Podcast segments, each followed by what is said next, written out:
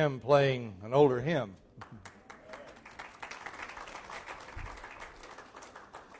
You know, sitting down here where I am sitting in front of Kirk and Hanya, I kind of felt uh, something happening when Bill, speaking of security, said uh, people of male persuasion. I'm not exactly sure what that means, but I have been informed that Hanya thinks she could handle the whole thing.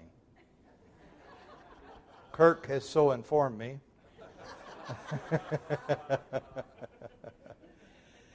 uh, but we like to protect our women, don't we? this, in a way, has been a heavy morning for me.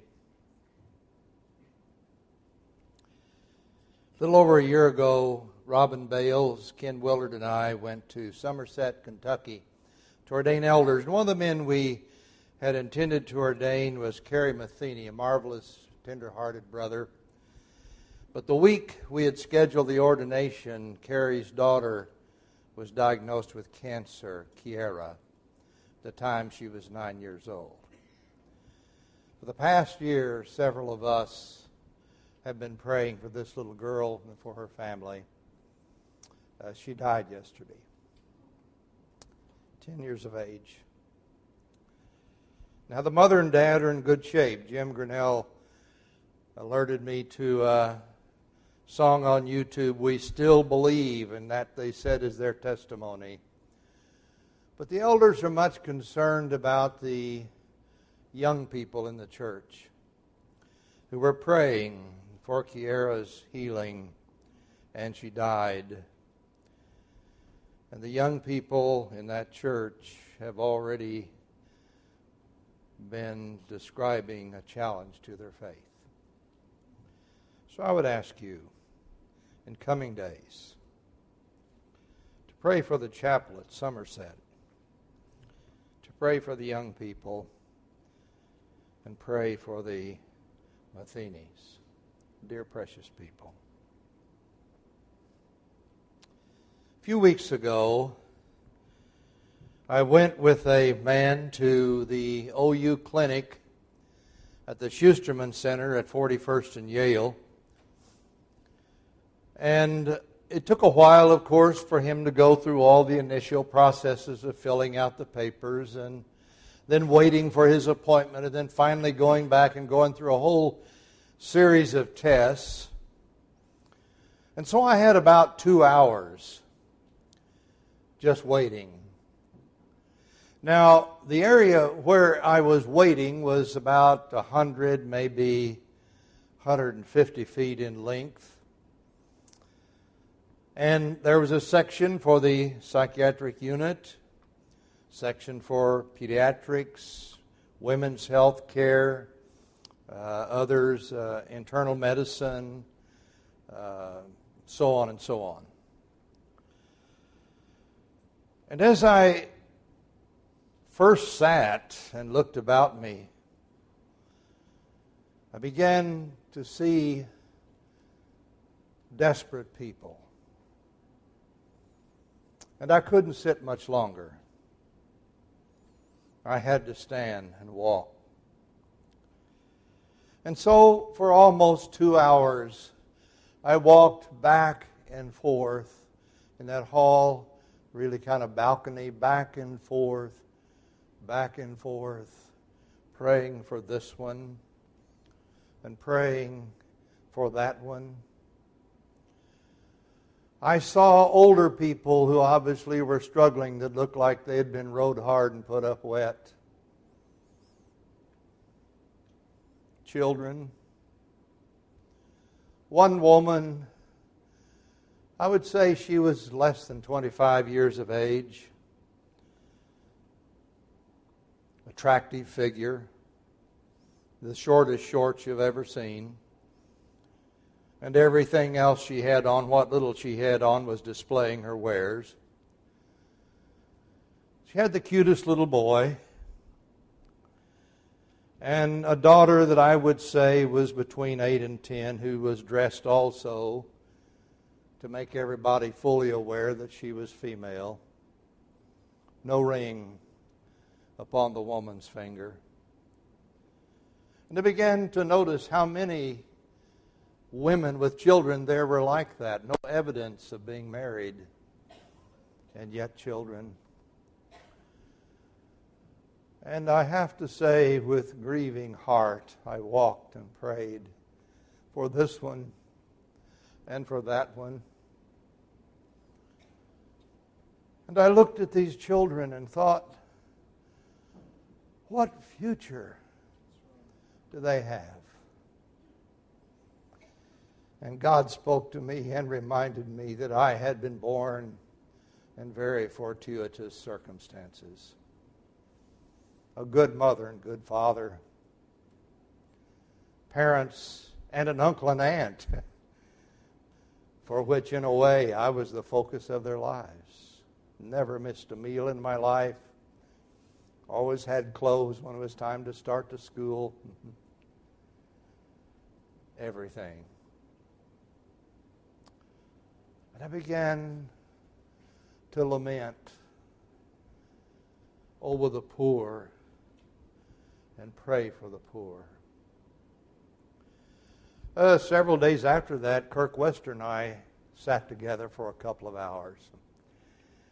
We talked about many of the things in which he was involved, and more and more a burden for the poor began to impress itself upon me.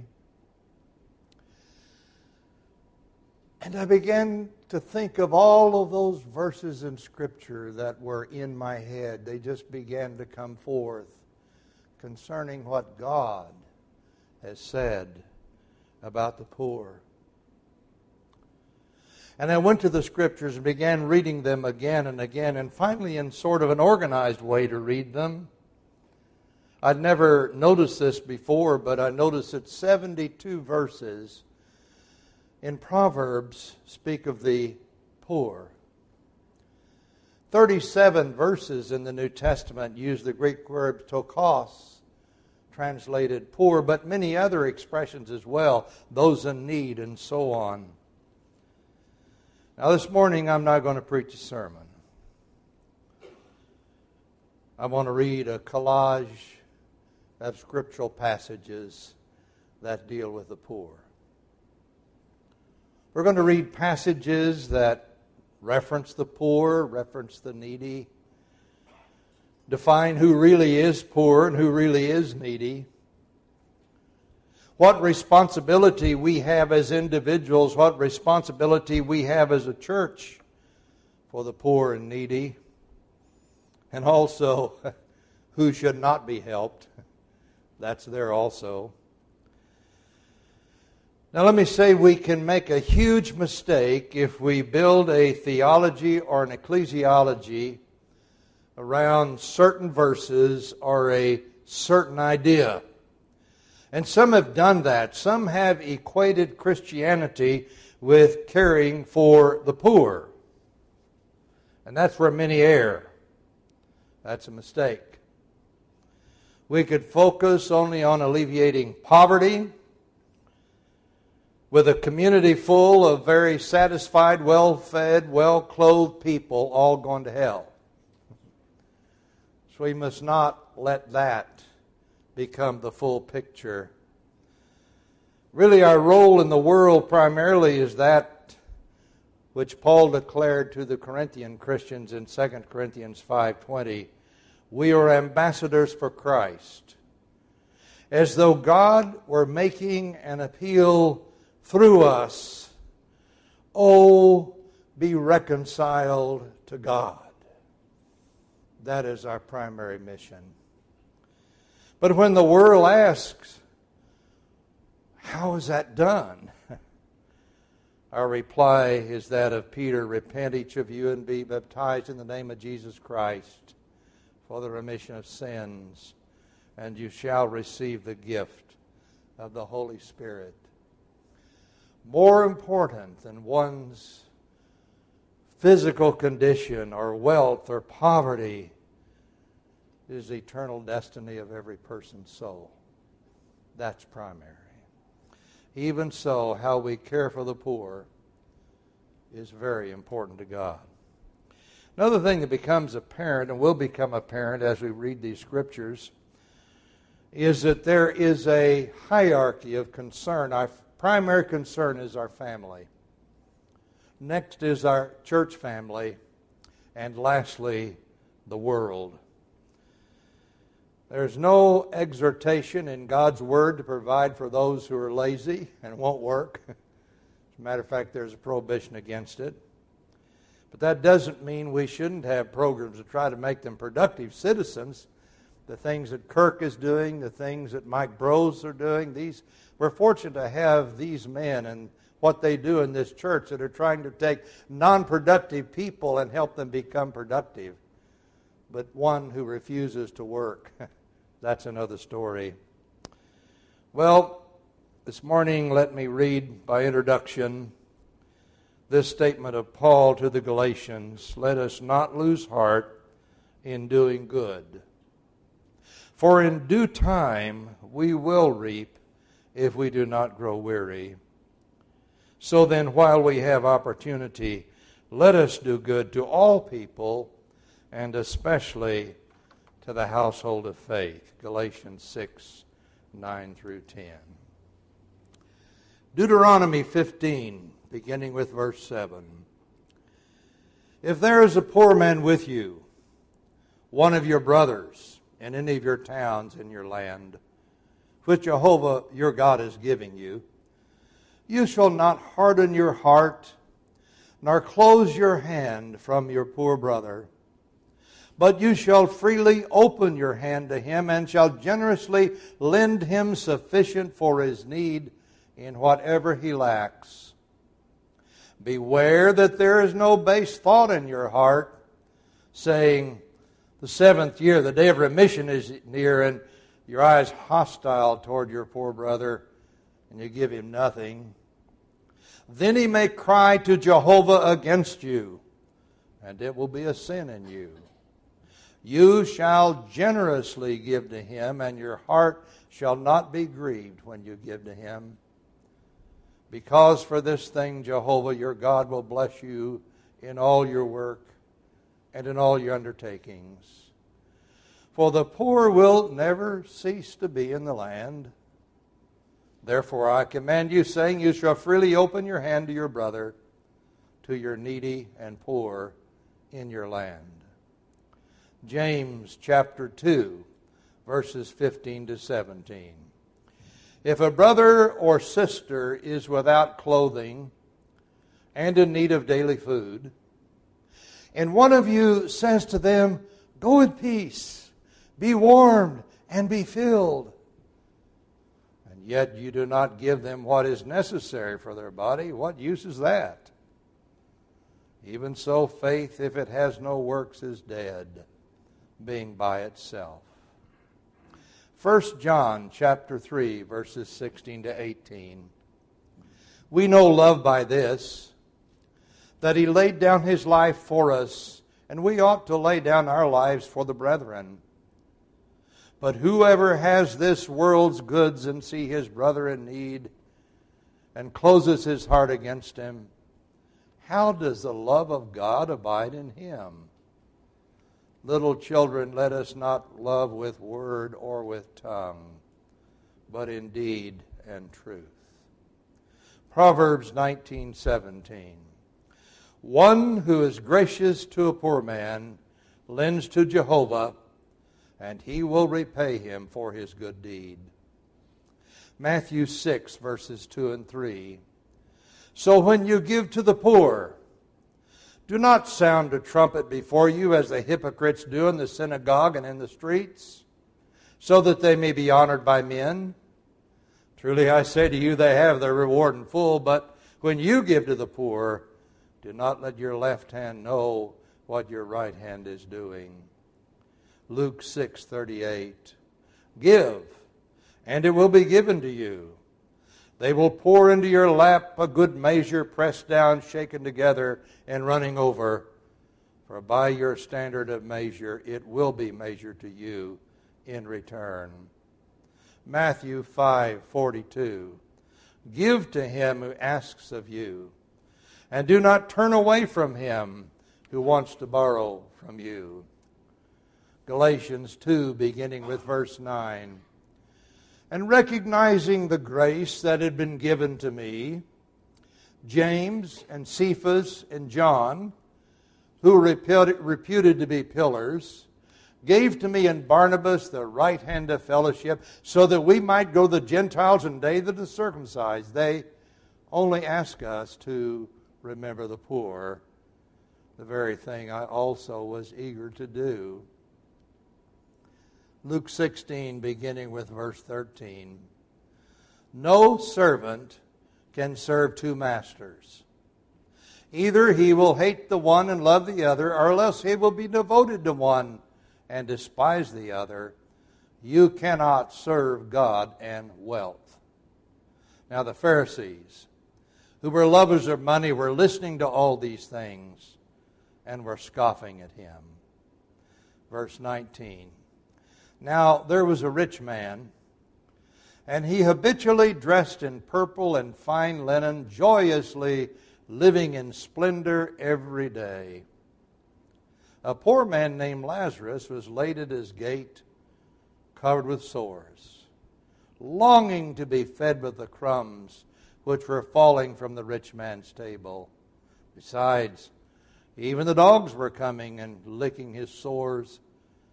Now the poor man died and was carried away by the angels to Abraham's bosom.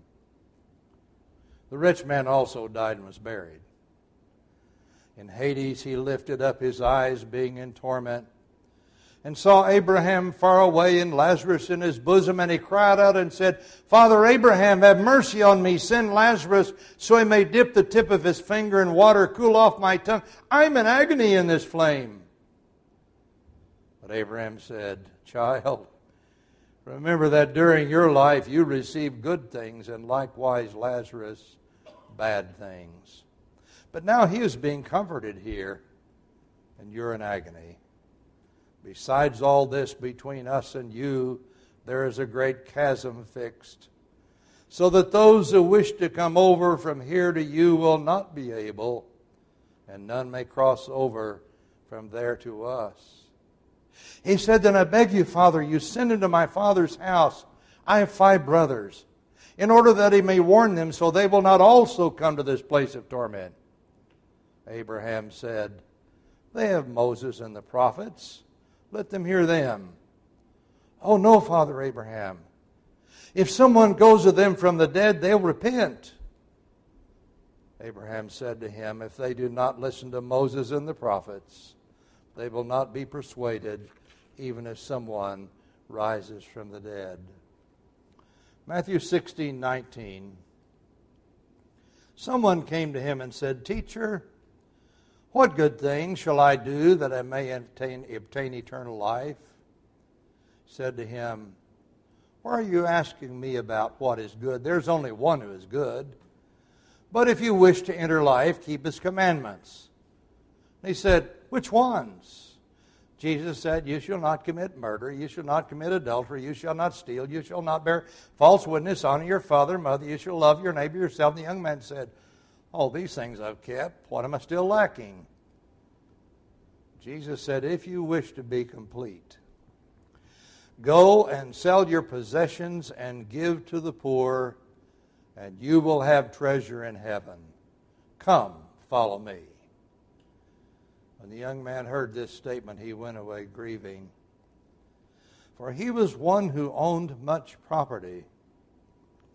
Jesus said to his disciples, Truly I say to you, it is hard for a rich man to enter the kingdom of heaven.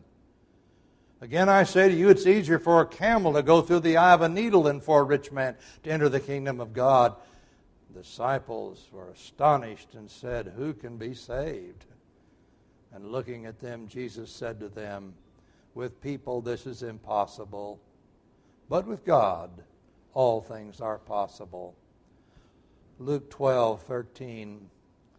Someone in the crowd said to him, Teacher, tell my brother to divide the family inheritance with me. But he said to him, Man, Who appointed me a judge or an arbitrator over you? Then he said to them, Beware and be on your guard against every form of greed. For not even when one has an abundance does his life consist of his possessions. And he told them a parable, saying, The land of a rich man was very productive. He began reasoning to himself, saying, What shall I do, since I have no place to store my crops? Then he said, This is what I'll do. I'll tear down my barns and build bigger ones. There I'll store all my grain and my goods, and I will say to my soul, Soul, you have many goods laid up for many years to come. Take your ease, eat, drink, be merry. But God said to him, You fool, this very night your soul will be required of you. And now who will own what you have prepared? So is the man who stores up treasure for himself and is not rich toward God. Matthew 25, 31. And what a scene this verse is. When, oh, there's preaching, I better watch it. But when the Son of Man comes in his glory, and all the angels with him, then he will sit on his glorious throne. All the nations will be gathered before him he will separate them from one another as a shepherd, separates the sheep from the goats.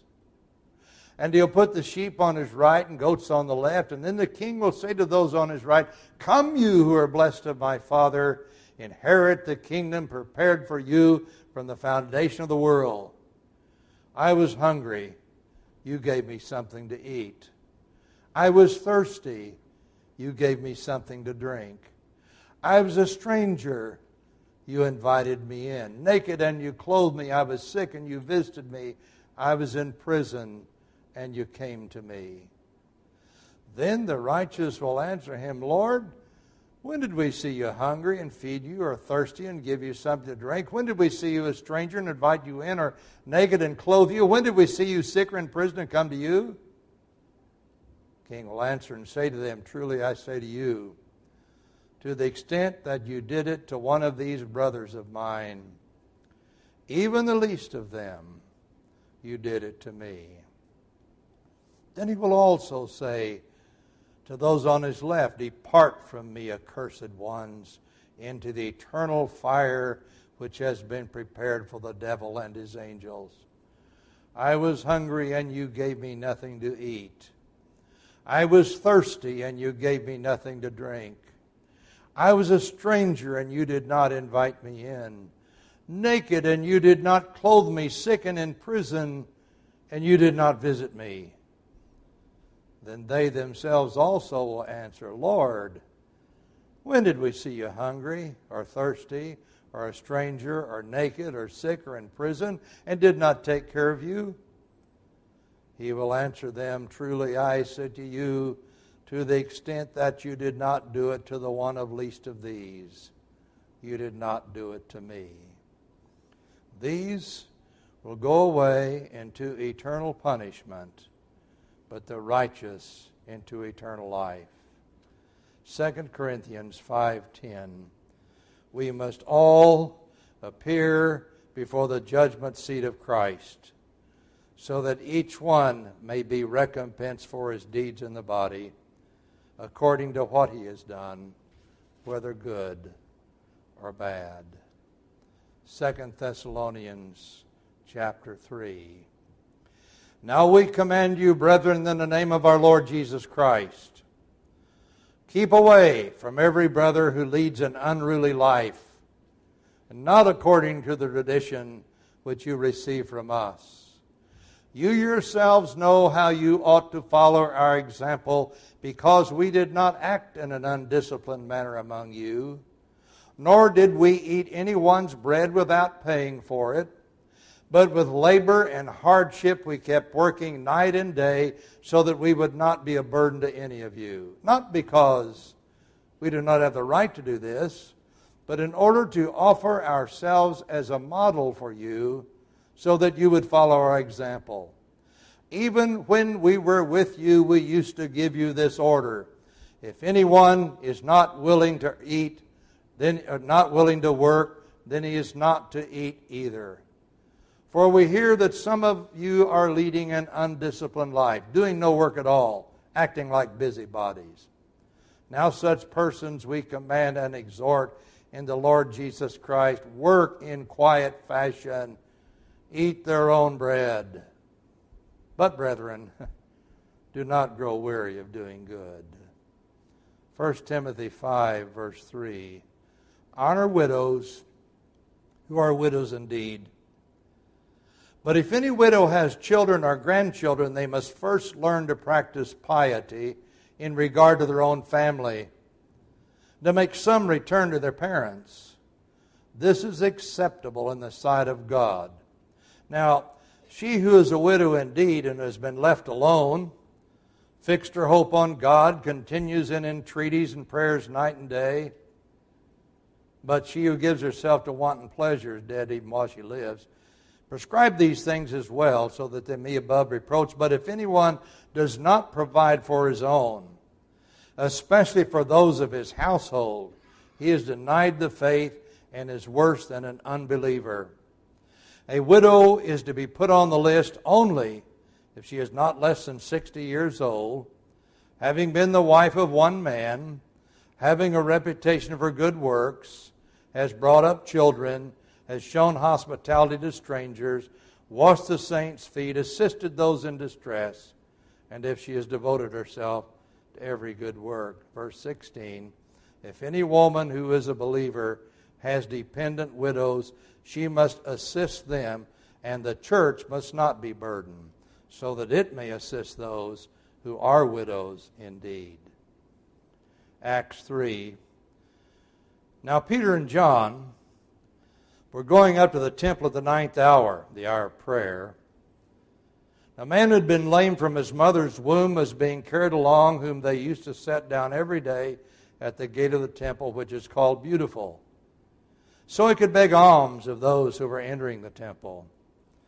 When he saw Peter and John about to go into the temple, he began asking from them to receive alms. Peter, along with John, fixed his gaze on him and said, Look at us began to give them his attention, expecting to receive something from them. Peter said, I do not possess silver and gold, but what I do have, I give to you. In the name of Jesus of Nazareth, walk.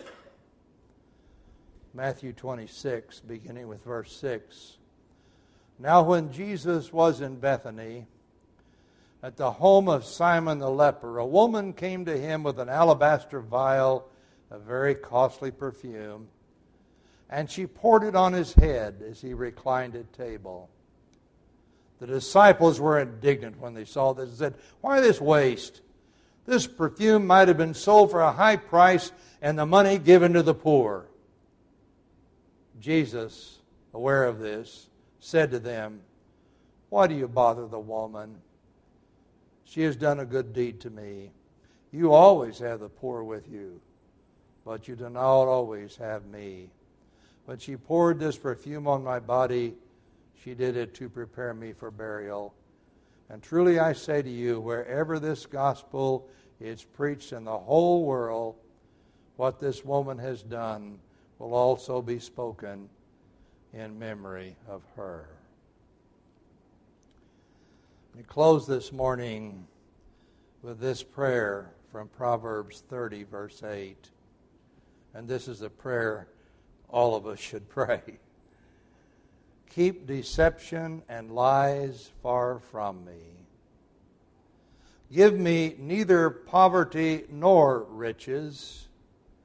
Feed me with the food that is my portion, that I may not be full and deny you and say, who is Jehovah? Or that I not be in want and steal and profane the name of my God. Lord, we know as the scripture has said and experience shows, we will always have the poor with us. We know, Father, this subject is complex. We pray that we would have your wisdom as we seek to be obedient to you, but also that we might have your guidance. As we think of Peter and John, who said, Silver and gold have I none, but what I have I give to you. What do we have to give sometimes, God? Let us see what is in our hands that can bless others. And we pray, Father, that as we live in this world with compassionate hearts, that everywhere we go and everyone who meets us will meet the heart of Jesus, through whom we pray. Amen.